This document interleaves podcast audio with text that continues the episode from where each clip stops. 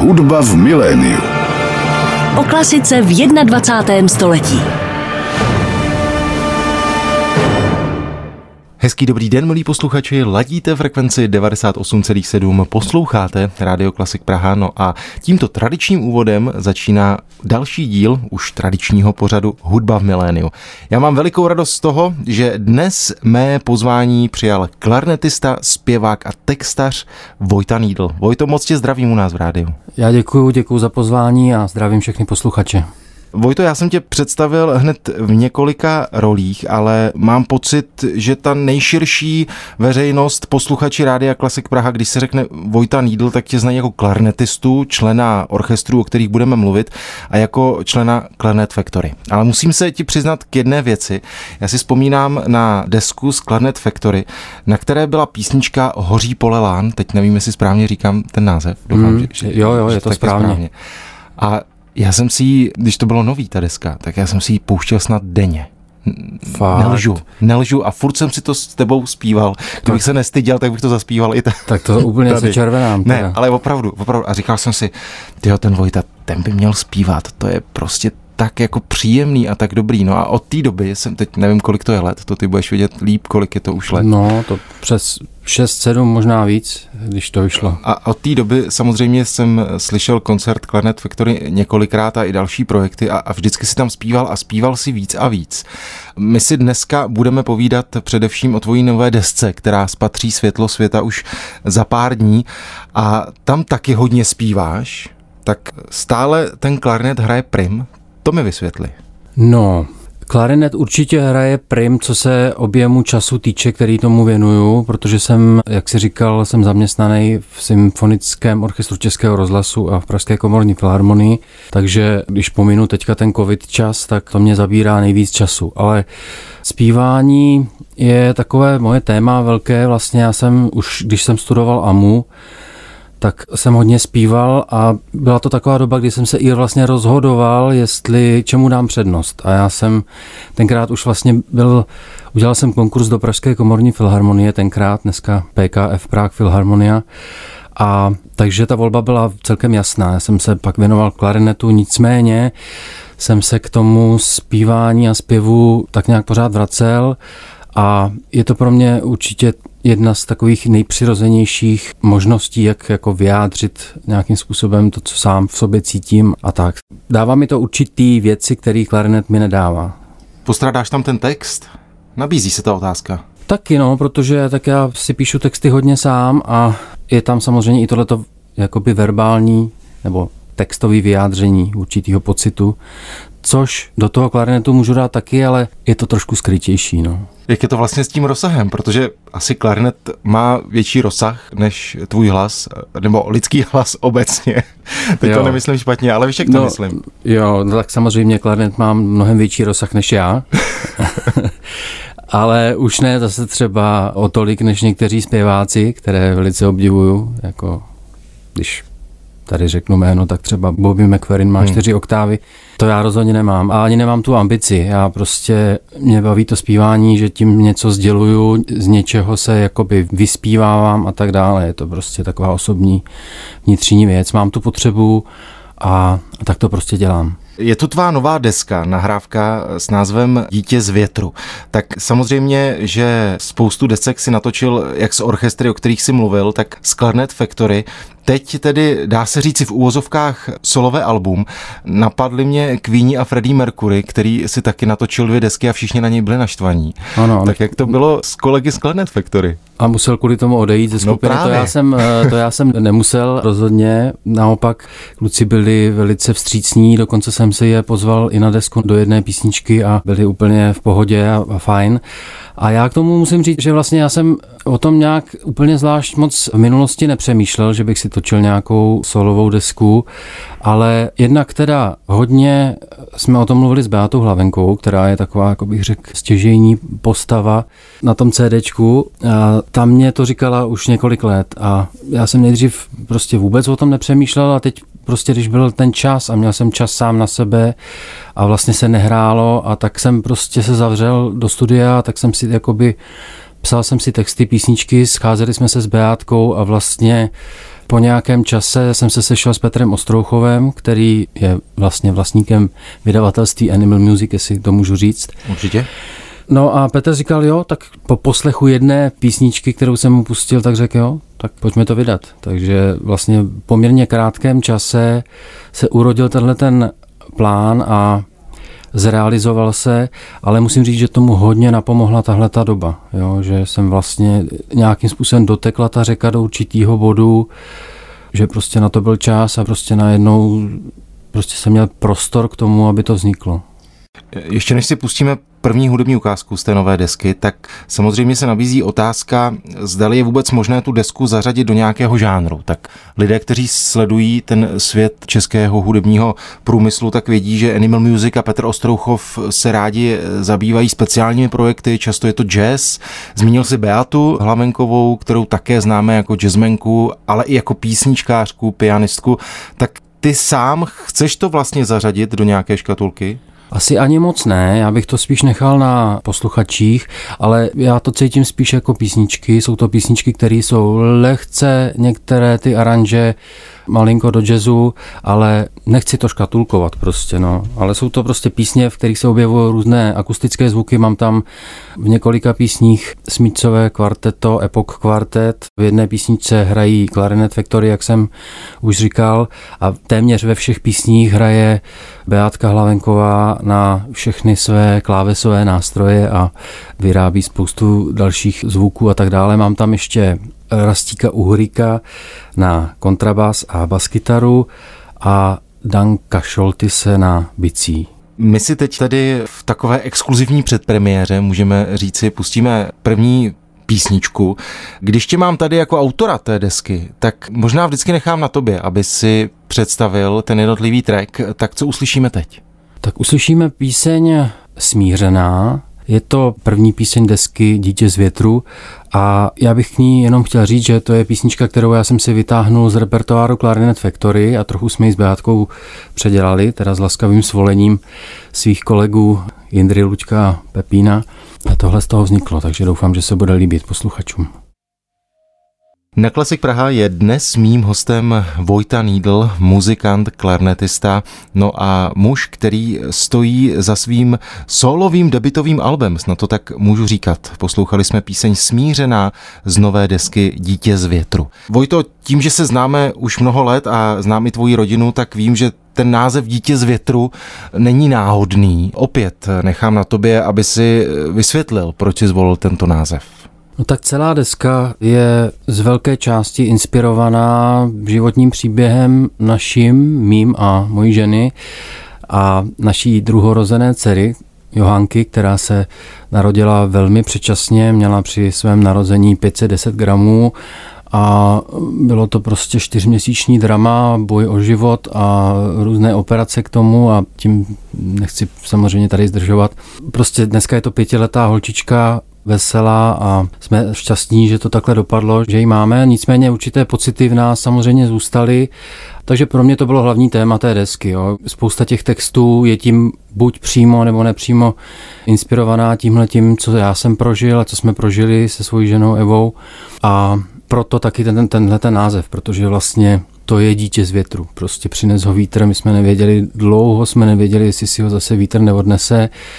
A taky vlastně tahle ta deska, já jsem ji potom věnoval, nebo na desce je věnování všem předčasně narozeným dětem, protože jsem vlastně čtyři měsíce tam strávil a bylo to tak jako silný, spousta silných okamžiků, kdy na hraně života a smrti, kdy prostě jeden den se dítě tam zrodí a druhý den už tam není a, a prostě bylo to opravdu emočně velice jako silná záležitost.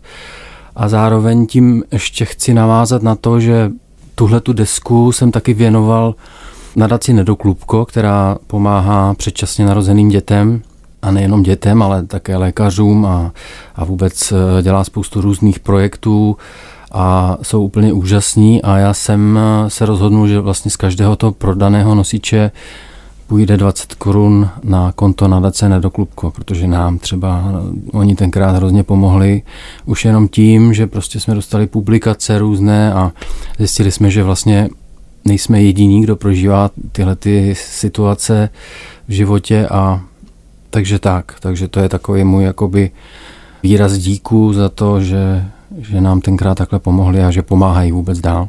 Napadá mě otázka, zdali ty emoce, o kterých jsi mluvil, zdali jsou primárně, řekněme, smutné nebo plné strachu.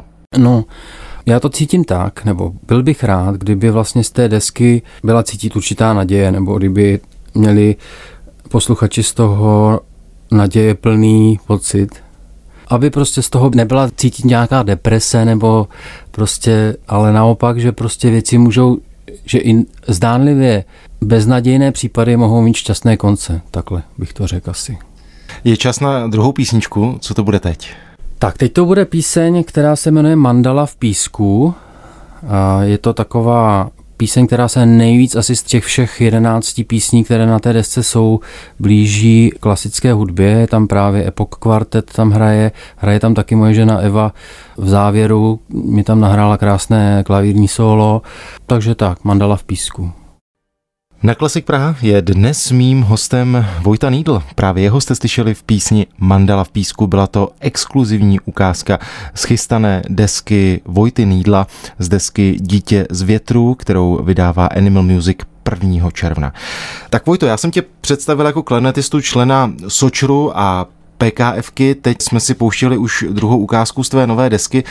Ty, když si představoval eh, tu písničku, která teď dozněla, tak si mluvil o tom ovlivnění klasikou.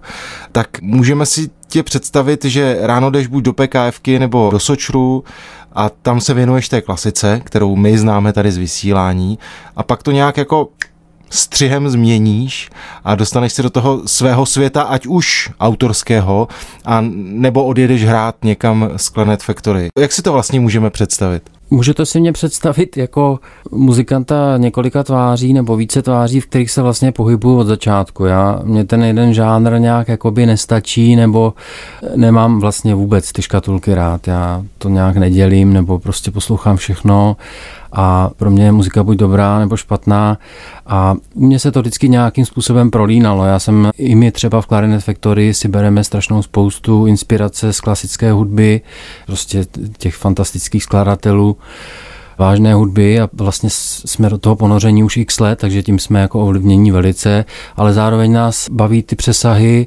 a vždycky jsme se tomu nějakým způsobem věnovali, ať už to bylo v našich začátcích, kdy jsme hráli s Janou Koupkovou, takový trošičku crossoverový, jsme měli program, který se dotýkal jazzu, i když vlastně my nejsme jako úplně jazzmení nebo necítíme se tak, ani já. Já jsem se vždycky cítil, když už nějak, tak asi spíš jako písničkář nebo člověk, který má rád melodické věci. Takže tak, různě si tak proplouvám mezi těma žánrama a spolupracuju se spoustou lidí, kteří mě ovlivňují a vůbec třeba nejsou, kolikrát nemají s klasickou hudbou nic společného a kolikrát třeba vůbec ani hudbu nestudovali a obdivuju je, že ta jejich cesta k tomu skvělému vyjadřování hudebnímu prostě může taky přijít od někud jinut, jo? že nemusí jít přes tu školu, že prostě kdo má v sobě nějakým způsobem ten spodní proud, tak se prostě vždycky někde to jakoby vytryskne. Jo? Mě zajímá to ovlivňování těch dvou světů, když si představím, že sedíš prostě v té kapele, v tom Rudolfínu a hrajete Brahmse, symfonii, což je pro mě vážná hudba, ač no, nemám rád. A toho třeba zrovna já mám strašně rád, vidíš. To, to Mně to vždycky trefil. přišlo jako vážná hudba. Já nemám rád slovo vážná hudba, ale když by se mě někdo zeptal, co je vážná hudba, tak já řeknu Brahmsova symfonie. Opravdu. Jo, no. no tak vidíš. A, a co já jsem zažil třeba při naskušování Brahmsových symfonií Legrace a Srandy, to To bych ti mohl vyprávět. Ale mě zajímá ten moment, zdali se ti někdy nestane, tak vím, že jsi profesionál a znám tě, tak vím, že se ti to nestane, ale zdali člověk nemá třeba v tom Brámsovi někdy jako pocit, že by to jako nějakou tu notu hodil malinko pod piano. Rozumíš mi, jak to myslím? A naopak, zdali když jdeš do Sona točit, nebo jedeš z Clarnet Factory na koncert, zdali tě nesvazuje ten klasický kabátek. Jo, já ti rozumím. Já jsem vlastně hrozně rád, že to mám takhle, protože hraní v orchestru je opravdu hrozně náročná věc, nebo vůbec jako věnování se, interpretovat nějakým způsobem kvalitně skladby, já nevím, Mozarta, nebo je prostě strašně náročná věc, kdy člověk musí pořád být jako opravdu hodně na úrovni hráčsky a, a udržovat se a cvičit a opravdu to není jako žádná sranda. Jo. Ale na druhou stranu zase je dobře, že speciálně třeba v Clarinet Factory my všichni jsme zaměstnaní v orchestrech a přináší to tam nějakou určitou hráčkou jakoby kvalitu, která ti zase ale dá tu svobodu, jo? že můžeš spoustu věcí nějakým způsobem vyjádřit jo? a zahrát hlavně.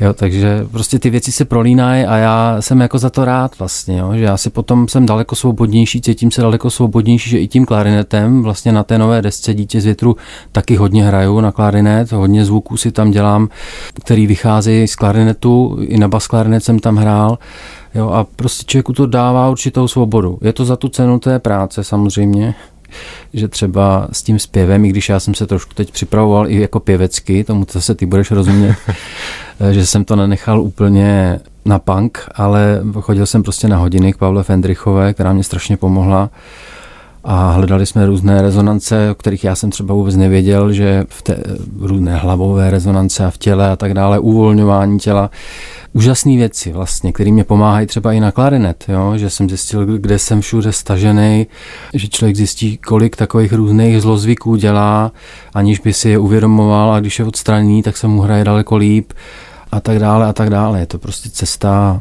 pro mě třeba tenhle ten rok byl úplně, co se týče tohohle toho, jako z, z pracovního hlediska úžasný. Já jsem objevil strašnou spoustu různých nových věcí, sám v sobě i okolo sebe nových zase impulzů, nových lidí, tak i přesto, jaká vlastně to byla hrozná doba covidová, a jak jsem měl strach o svý blízký a, a tak dále, tak tohle zase na druhou stranu prostě vždycky ty vychry přinesou něco, něco odnesou, ale zase přinesou něco hrozně důležitého a tak ten život je zajímavý prostě. Já jsem tak mimo děk řekl, že si tu desku točil v Sonu. Opět lidé, kteří tak trochu znají ten hudební svět, tak ví, jak skvělé je studio Sono v Unhošti a že Petr Ostrouchov tam rád točí své projekty. Já si vzpomínám, když jsem tam natáčel s Ivou Bytovou nějaké vokály na její desku, to je nesmírně inspirativní místo, tak jak na to vzpomínáš, ty na to samotné natáčení? No já mám sono, prostě jako já se tam cítím jako doma. Já ty lidi znám, že my tam vlastně točíme všechny desky jsme tam točili z Clarinet Factory a, a takže ta volba byla úplně jasná pro mě. A Sono má zvláštní genius loci, je to místo, kde člověk se může zavřít na ten týden a prostě je mu tam dobře, cítí se tam dobře a zároveň tam jsou totální profesionálové všichni. Všichni ti zvukaři, ta organizace a všechno prostě klape a pro mě jednoznačně první volba my si teď pustíme třetí píseň, která vznikla v Sonu, tak co to bude teď? Teď to bude píseň, která se jmenuje Yin a Yang. Je to taková píseň právě, která je o tom zrození a odcházení, o tom, jak my vlastně tady žijeme v takovém dvouznačném světě, nebo jak bych to nazval, prostě kdy se pohybujeme že mezi černou a bílou a kolikrát stačí jenom jeden malý úkrok z té cesty a vlastně se to během sekundy všechno změní. Takže o té relativitě, kterou my v životě prožíváme dnes a denně. Takže o tom ta píseň Vojto, teď se dostáváme ke klasice na Klasik Praha, jak já rád říkám. Zmínili jsme Sočer, zmínili jsme PKF. Ty máš možnost vlastně posuzovat tu práci orchestrální ze dvou stran, tak Sočer je samozřejmě velké symfonické těleso, PKF těleso, které založil Jiří Bělohlávek, menší svým obsazením, ale samozřejmě někdy se musíte dotýkat i podobného repertoáru, tak jak vnímáš ty situace, kdy třeba během jedné sezóny hraješ v obou tělesech to samé? Stalo se to vlastně? To se stává poměrně často a je to velká výhoda, protože už to pak nemusíš cvičit vlastně znova, už, už, to, už tu věc umíš. Je pravda, že vlastně PKF už dneska dávno není komorní orchestr. PKF je prostě velice tvárné těleso, které je dneska schopné dělat spoustu různých taky žánrů a i vlastně symfonických věcí že se rozšiřuje nebo naopak se, se zmenšuje, má krásnou komorní řadu. Potom je to vlastně jedno z mála českých těles, které se věnuje soudobé hudbě například. Má skvělou řadu Abo S, kde se hrajou soudobé skladby a tak dále, takže No a Sočer je prostě těleso plné skvělých muzikantů právě taky. Spousta těch muzikantů hraje i jiné žánry. Prostě je to orchestr, který je neuvěřitelně pohotový, schopný zahrát za velice, nebo naučit se za velice krátkou dobu opravdu hrozně těžké skladby. A v obou těch orchestrech vlastně je strašně přímá parta. Já se tam cítím jako dobře. PKF je orchestr mých vrstevníků vlastně, protože tenkrát, když to pan Jiří Bělohlávek zakládal, tak vlastně jsme byli téměř všichni stejně staří a postupně spolu tak nějak stárneme a víceméně se to zase tak úplně neobměňuje, kromě toho, že tam je orchestrální akademie a chodí tam ty studenti a mladší muzikanti, tak ti tam zase přináší trošku takové té mladé krve. A v Sočru je to trošku zase jakoby generačně rozdílnější, ale ta atmosféra je tam podobná, je tam prostě, ty lidi si přejou a je to prostě hrozně fajn. Přesně před týdnem vlastně na tvé židli seděla Eva Keslová, kterou oba známe z orchestru Berg a mluvili jsme o tom, že oba máme pocit, že ty české orchestry začínají tak trochu pootevírat dveře i té soudobé hudbě. Ty si zmínil vlastní řadu PKFky, ale vlastně od doby, co je Josef Třeštík dramaturgem v Sočru, tak tam ta soudobá muzika také má své místo.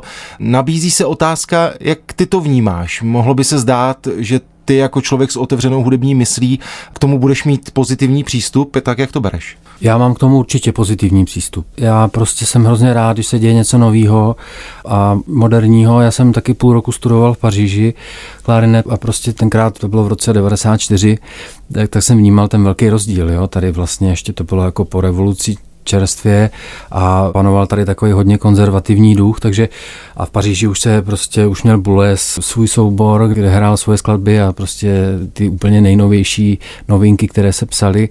A takže já jsem hrozně rád, že tenhle ten vítr tady začíná foukat trochu a že se to malinko začíná jakoby i když cítím pořád trošičku jako konzervativnost u českého posluchače a vlastně i jako, že ty orchestry musí trošku taky myslet na svý posluchače a na svý abonenty.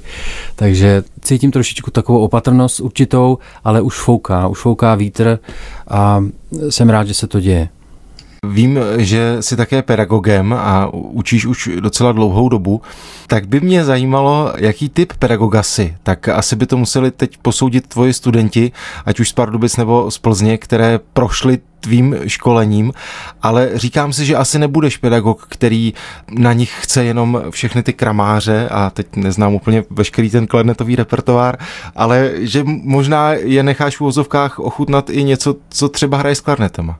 Určitě, já, já si myslím, že já jsem takový typ pedagoga jako liberálního. I když si to někdy jako vyčítám dost, že mám pocit, že bych někdy měl být asi trošku třeba přísnější, ale na určitý věci jsem a to je to řemeslo jo? a to je to, co vlastně se snažím, aby nějakým způsobem zvládli a potom, když už teda mám pocit, že nějaký základní věci tam jsou, tak pak teprve zkoušíme třeba nějaký jiný věci, jako třeba improvizaci a tak dále, ale dost často se k tomu ani nedostaneme, protože je pravda, že oni musí ty věci zvládnout. Hmm. Musí ty kramáře, o kterých ty jsi mluvil a který už kolikrát člověku taky lezou krkem, že jo, samozřejmě, ale ono toho repertoáru klarnetového prostě není zdaleka tolik, kvalitního a hezkého a dobrýho, jako mají třeba houslisti nebo klavíristi. Hmm. Takže my si tím musíme projít. To jsou takové stupně obtížnosti a prostě ti žáci to musí nějakým způsobem zvládnout. Jo. Já jsem si teďka vzpomněl, před pár měsíci byl mým hostem Karel Dohnal, klarnetista, kterého ti nemusím představovat. A já jsem se ho ptal vlastně na to, že on vždycky vybírá tu dramaturgii svých koncertů velmi pečlivě, progresivní. Teď natočil desku ano. se soudobou hudbou a bavili jsme se o tom, co pro něj znamená zahrát Mozarta, ten slavný koncert mm-hmm. mm-hmm. A on mi říkal, no vlastně ten Mozart to je ze všeho nejtěžší to zahrát hezky. Hmm, hmm, Vnímáš to podobně? Ano, ano, tak Mozart to je prostě Monteverest, jo, to je v té jednoduchosti právě, protože to je vlastně tak přirozený a tak jednoduchý, že tam je všechno slyšet. A že prostě tam jakýkoliv vychýlení se z té cesty, kterou on napsal, ta je úplně jasná. Ta cesta je čistá, jasná, jakýkoliv jiný tón a jinak zahranej se tam prostě nehodí. Jo, tak v tom je to těžký. V tomhle tom samozřejmě je mnoho těžších koncertů, technicky, já nevím, jak, jak rozsahově a tak dále, ale u Mozarta je nejtěžší to, že prostě ty noty, které on napsal, tak jsou tak dokonalý sami o sobě a v té čistotě a prostotě, že člověk musí najít tu jednoduchost nějakou. A to je někdy hrozně těžký. Někdy je to hrozně těžký vlastně zahrát to prostě úplně jednoduše vlastně jako písničku a nic tam jako nepřidávat. Nepřidávat tam ani ego svoje, ani prostě nějaký spousta lidí tam dělá si svoje kadence a tak dále. To třeba nemám vůbec rád, jo, protože tam vůbec nic nechybí. Jaký je vlastně zájem o to studovat klarinet? Protože klarinet můžeš použít, to je tak verzatilní nástroj. Napadá mě folklor, klezmer, klasika, jazz, tak předpokládám, že těch lidí, co to chtějí studovat, asi nebude úplně málo. No, možná by se zdivil, jako zdaleka to není tak, jak to bývalo protože já to můžu už nějakých 15 let třeba, co učím, tak to jako sleduju. Jsou roky lepší, teď jsme se trošku taky potýkali s generačním, jako že ty ročníky byly slabší, že jo, takže bylo prostě vůbec celkově menší zájem, ale mají hodně lidi zájem o saxofon, nebo děti. Jo. A ten saxofon trošku to válcuje ten klarinet, ale je to škoda, protože vlastně lepší je začít na klarinet a pak ten saxofon už pak není takový problém se hmm. naučit na něj. Jo, takže jako jestli můžu doporučit, tak tím si nedělám žádnou reklamu jako kantor, ani e, i když trochu jo, ale je to opravdu asi lepší začít tím klarinetem třeba pár let a naučit se nějaký základní to řemeslo a, a pak už ty saxofony nejsou, obráceně si myslím, že je to těžší. Vojto, my si teď pustíme poslední hudební ukázku. Co to bude? Je to píseň Opuštění, kterou jsme nahráli vlastně s Beátkou Hlavenkovou úplně live. Je to píseň na kterou napsal text, nebo to není text, ona je to báseň Bohuslav Rejnek. Je to překrásná báseň, kterou já jsem si vypůjčil s dovolením Veroniky Rejnkové, jsem mi mohl použít na desce a jsem za to hrozně rád, protože je překrásná. A takže je to zhudebněná báseň Bohuslava Rejnka.